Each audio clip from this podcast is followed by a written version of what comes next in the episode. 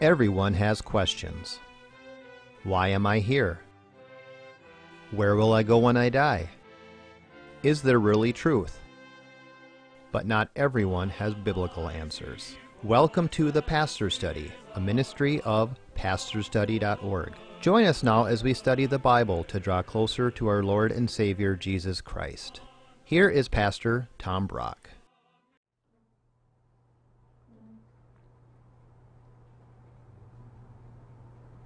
Welcome to the Pastor's Study. If you were to ask a Bible study group, what book of the Bible should we study this year? My experience has been often they'll say the book of Revelation because people are real interested in how the world is going to end.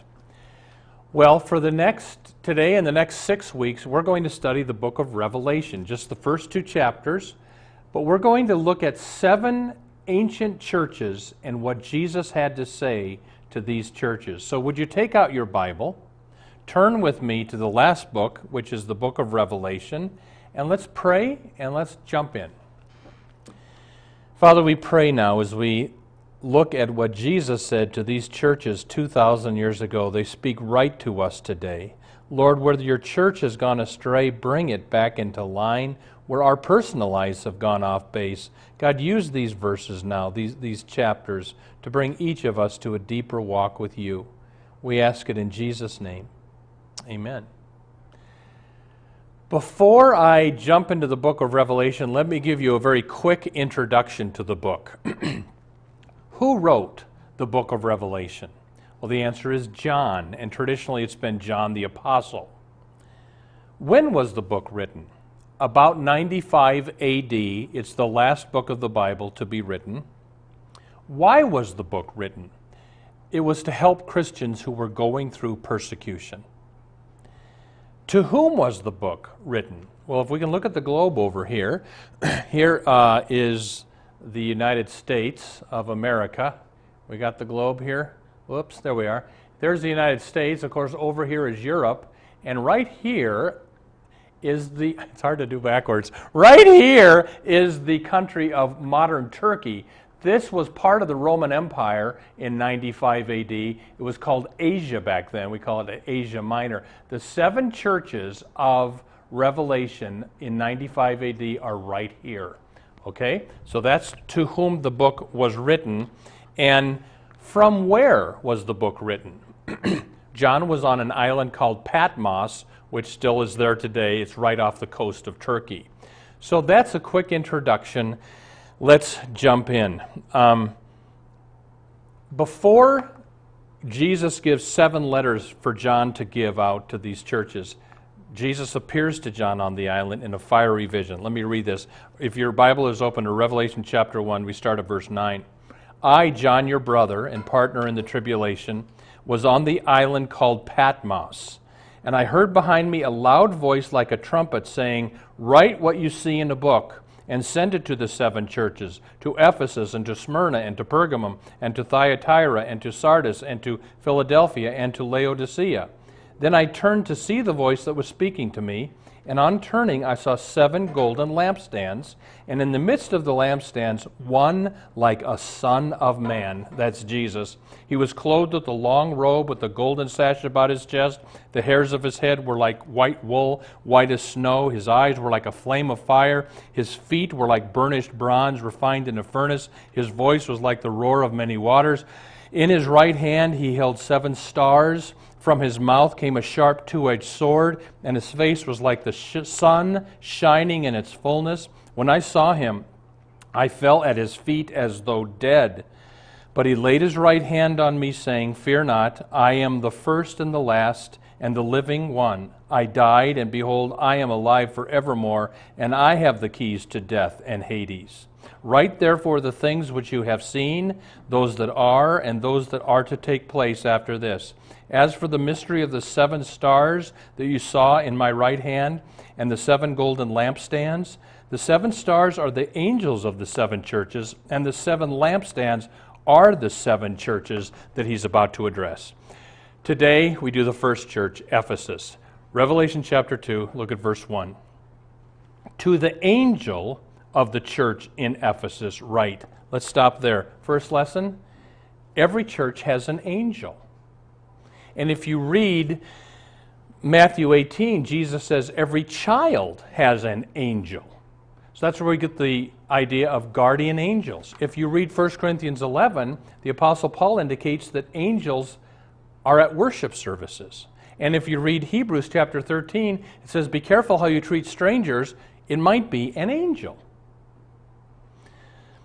To the angel at the church of Ephesus, write, the words of him, Jesus, who holds the seven stars in his hands, who walks among the seven golden lampstands. The lampstand there are symbolic of the seven churches. So here's the next lesson. Every church is to be a lampstand. The church that I served for 29 years, Hope Lutheran Church, our newsletter was called Hope's Lighthouse because our goal was to be a very bright light for Christ in our dark corner of Minneapolis. and if you think Minneapolis is dark, let me tell you about ancient Ephesus. Ephesus in 95 AD was the most important city in the Roman province of Asia. It had a theater, public baths, it had a library, shop, the streets were paved. It was a huge city back then, 350,000 or so. It was the center of emperor worship. People would come there to worship Caesar. It was the center for magical arts, lots of wizards and magic in Ephesus. Its big claim to fame was that it housed the Temple of Diana, the largest Greek structure of the ancient world. They would put on their coins a, a picture of the ancient Temple of Diana. Uh, Christianity arrived in, F, in Ephesus about 52 AD with the Apostle Paul. Paul spent two years teaching there. Uh, if you've read book, the book of Acts, chapter 19, the silversmiths who make these little silver statues of, of Diana get upset because Paul is putting a dent into their idolatry business. They have a big riot. Uh, Paul says that he fought wild beasts in Ephesus, and Timothy was the pastor there. So that's what the Ephesian Christians lived among. Back to Revelation chapter 2, verse 2. And Jesus says to them, I know your works, your toil. Here's the next lesson Jesus appreciates their service. The Ephesian church was a busy church. They were heartily serving the Lord, and Jesus appreciates that. The next thing he appreciates, verse 2 and I know your patient endurance, and that you cannot bear those who are evil, but have tested those who called themselves apostles and are not, but found them to be false. The next thing Jesus appreciates about this church is their discernment they didn't believe everybody was an apostle who said they were. My, I had a depressing morning this morning. I read an article, the ELCA Lutheran Church, of which I used to be a part, is a very liberal church now. They've not only decided to ordain practicing homosexual pastors, they have a, a bishop with a husband now in the ELCA. Now they've decided to ordain transgender pastors. And I read an article today by a professor at the Lutheran School of Theology in Chicago about this woman who thinks she's a man. They show her picture, and it's obviously a woman, but she dresses like a man, and she's a pastor now of a church. And the article, you know, I, these, some of these people think they're so enlightened to embrace all this. And just you read the article, it's so depressing how deceived the church has become. I, I preached at two Lutheran churches in California uh, a couple months ago. I praise them that they had the sense to get out of the ELCA Lutheran Church and to join a more biblical branch of Lutheranism. But my, do we need discernment back again in the church today? Uh, look at verse 3. I know you are enduring patiently and bearing up for my name's sake, and that you have not grown weary. The next thing, Jesus appreciates their patience in suffering. These, these Ephesians were suffering for Christ, and Jesus says, Thank you. I think of a woman I know who's got a difficult husband, but she stays with that husband because of her marriage vow and for her love for the Lord. I read recently a letter from a soldier in Iraq, an American soldier. A church, a Christian church was just bombed and, and Christians died, and he wrote, Mom, in America, we go to church if we feel like it. Here in Iraq, people go to church and they do not know if they will come home alive. It was kind of like that in Ephesus. And Jesus says, I appreciate your endurance during suffering. So they had a lot of good things going for it. They had discernment, they had service, they were suffering for Christ, but Ephesus had one fatal flaw. Look at verse 4.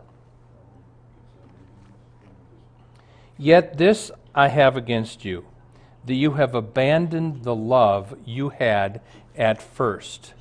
So here's the next lesson Jesus criticizes their lack of love. Orthodox means proper belief, and his point here is you can be orthodox, but deadly orthodox. Um, years ago, when I was still in the ELCA Lutheran Church, I was thinking of jumping ship for a more biblical branch of Lutheranism. So I went to this other branch of Lutheranism. I won't tell you what it was, but it's, it's a very orthodox, very biblical branch of, of, of Lutheran Christianity. But it can be known for being pretty dead. So I went to this interview to become one of their pastors. I sat in front of this little board. They were cold as ice. It was like, aren't we more orthodox than thou? And it was just kind of creepy.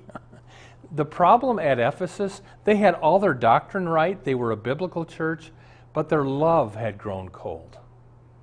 Well, maybe that's you. Maybe you're, you're an Orthodox Christian, you're, you have faith and you believe the right things, but your zeal for Christ has waned. What do you do to get your love for Christ back? Well, Jesus is going to tell you right here. Uh, look at Revelation chapter 2, and we're going to look at verse 5. There's three things we need to do if we want to get our zeal back. Um, number one, remember therefore from where you have fallen, to repent, and number three, do the works that you did at first. If you want to get your love for Christ back, you need to number one, remember, number two, repent, and number three, do. Now let's go through those. Number one, can you remember a time when you were close to God? I'll tell you what I thought of. Grinnell College. I went to Grinnell College for a while. Princeton University every year comes out with their 10 most godless colleges list.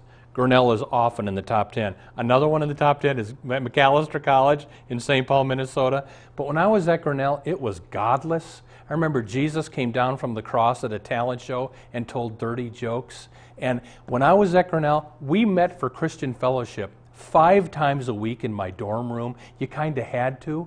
And it was tough to be a Christian at Grinnell, but I don't know that I've ever been so close to God. So, can you remember a time when you were close to God? That's the first thing you do. And then the second thing you do to rekindle your love for Christ is, he says, repent. The word repent means to change your mind, to turn around. Whatever God has been telling you to change in your life, if you will change that, you'll get closer to God. So remember, repent, and then the third thing he says is do what you did at the first. Okay, so I'm thinking, what did I do at Grinnell that made me so close to Christ? Well, I was in deep Christian fellowship. I went to church every Sunday. I was studying my Bible. I was teaching Sunday school. Get back to what you were doing when you were close. Remember, repent, and do. Next lesson is verse 5. If not, if you don't repent, I will come to you and remove your lampstand from its place unless you repent. Here's the next lesson a church that won't repent will be removed. Let me tell you a sad story. My first church, right out of seminary, I went to a church in Florida. And it was a, a pretty biblical church, had issues, but every church does. Well, then I came up to Minnesota and got a different church, and the, this church had a series of other pastors. Finally, they got a very liberal pastor who I noticed put the gay, gay rainbow on the church's website. And I, I, visited Florida and I talked to that pastor. He complained, well, yeah, the, the people aren't giving money here anymore. And I kind of thought to myself, I wouldn't give either with what you're leading this church into. Well, you know what the pastor did? He closed the church. Uh, eventually, it, they, they didn't have money. They had to sell their church to an evangelical church. And so I was down in Florida uh, this last year, and I went and I talked to the new pastor of the new evangelical church, and I said to him, I'm glad you're here. Let me tell you the history of this building. And I told him how it used to be on fire for the Lord, fell away, and finally God took the lampstand, lampstand away from them and gave it to you. I'm glad you're preaching the gospel here. And you know, think of it the Evangelical Lutheran Church in America, the Presbyterian Church USA, the United Church of Christ, the Episcopal Church in America, these liberal churches that have left the authority of Scripture, they're shrinking because if you will not repent, you'll die. Let's look at verse 6. Yet you have this, that you hate the work of the Nicolaitans. That was some heretical group that we don't know anything about, which I also hate. Here's the next lesson it's good to hate evil. Jesus praises them for hating evil. Don't let people say you, oh, you're so judgmental because you hate evil. It's a good thing to hate evil. Now be humble about it, but it's good to hate evil. Um, verse 7.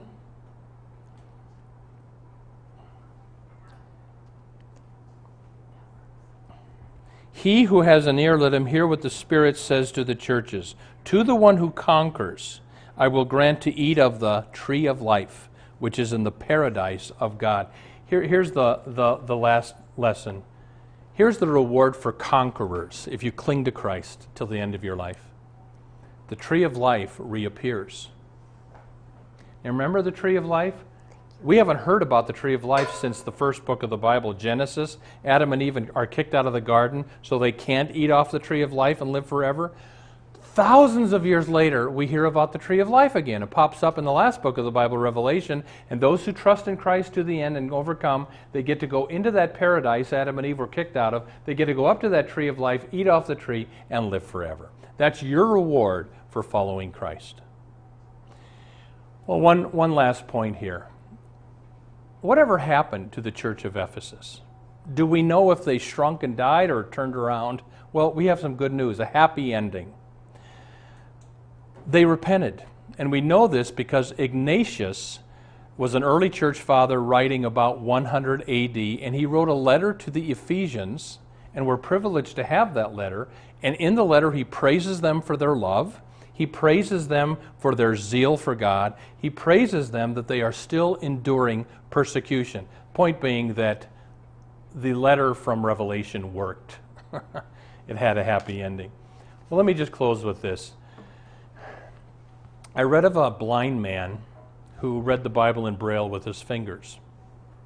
There was an explosion, and his nerve, the nerve endings of his fingers were destroyed, but he discovered he could read the Bible with his lips. So he read the Bible with his lips until finally, after some years, the nerve endings of his lips gave out. And the story goes in sadness, he bends down to kiss the Bible, and his tongue hits the page.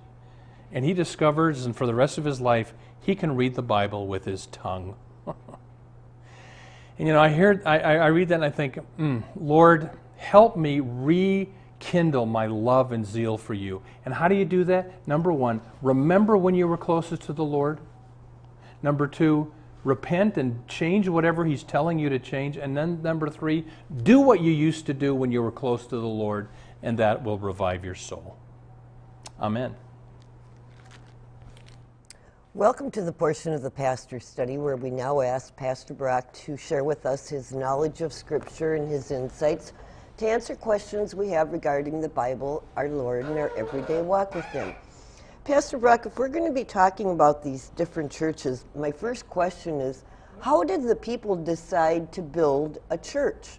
Back, back in the in the first century, and you know, Jackie, in the first century, the church was kind of meeting in houses because Christianity was outlawed, the, the building of, you know, Constantine made Christianity legal in about 3, what was that, 310 AD, Edict of Milan, sometime around then. But Jackie, for the first 300 years of Christianity, it was illegal many during many periods, so they only met in houses.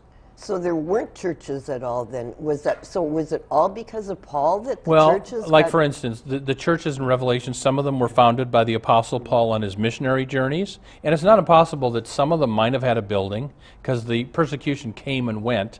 Uh, but there's also a talk about houses being the churches, so people's homes. Okay, Revelations is the last book of the Bible, though, Mm-hmm. right? Yes. And yet, this is where we're getting the history of the church, right? Yeah.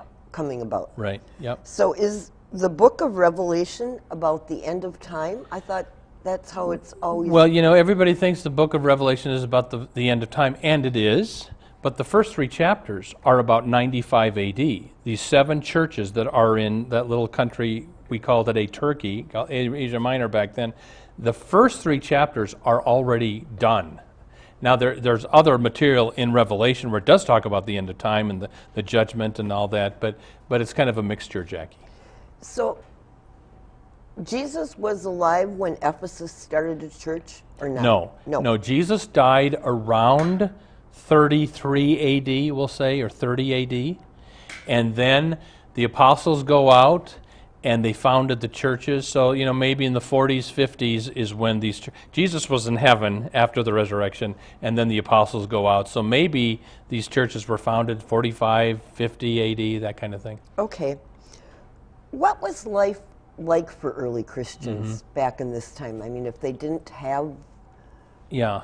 Well, it was rough because in certain areas of the Roman Empire, you were required once a year to go to the temple, burn incense to see a statue of Caesar, and say the words, Caesar is Lord. And if you wouldn't say that, you could be uh, killed. So it was, it was a difficult time to be a Christian, Jackie. So I kind of asked you this. So did Paul start all of these churches? Uh, you know, or- I'd have to study that. I don't know that he started all of them, but Paul did his three missionary journeys, and Ephesus and Smyrna, I believe, and uh, yeah. So I, I don't know if all seven were started by Paul. I'd have to study on that, but some were. Yeah. Okay. As long as you're talking about understanding, which book of the Bible do you think is the hardest to understand? Well, you know, everybody wants to study Revelation. I think Luther said it's the hardest book of the Bible to understand. And the reason being that it's a vision. And what, you know, Paul, uh, uh, John is having this vision on the Isle of Patmos. And how do you understand some of the elements of this vision? And where is it literal? Where is it figurative? It's not the easiest book of the Bible to understand, which is why we have varying understandings of the book of Revelation.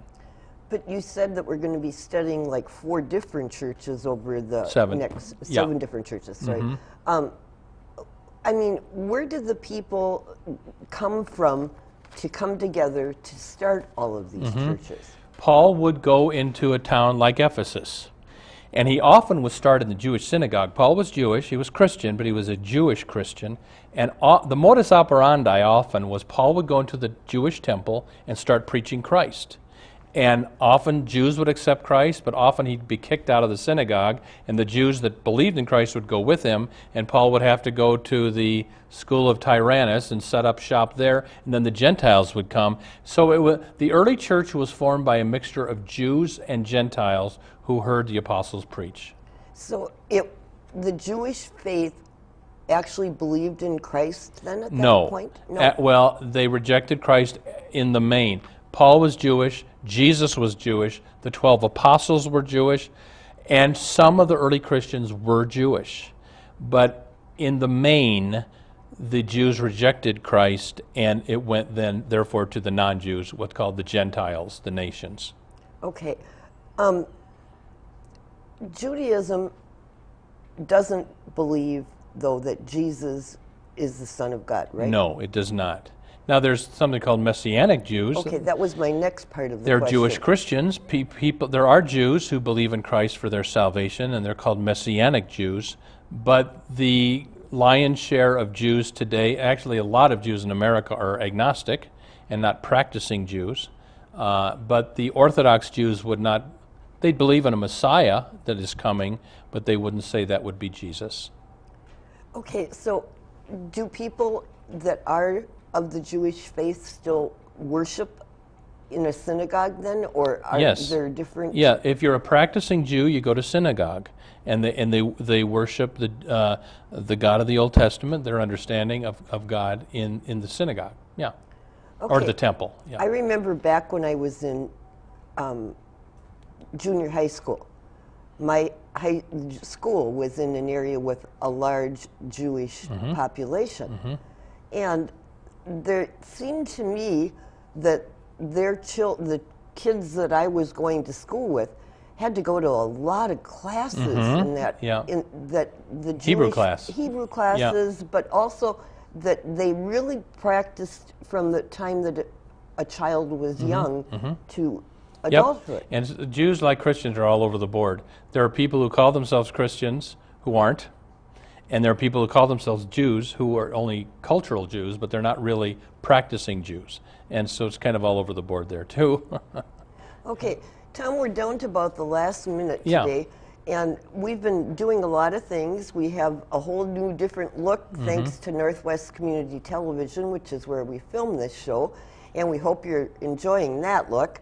But what else have we been doing recently? Well, everybody, the good news is that every time we get enough money, we keep adding TV stations around the country. And we had little, some more money come in, and so now we're on all over the country now on DirecTV and Dish Network. We're in Minneapolis locally.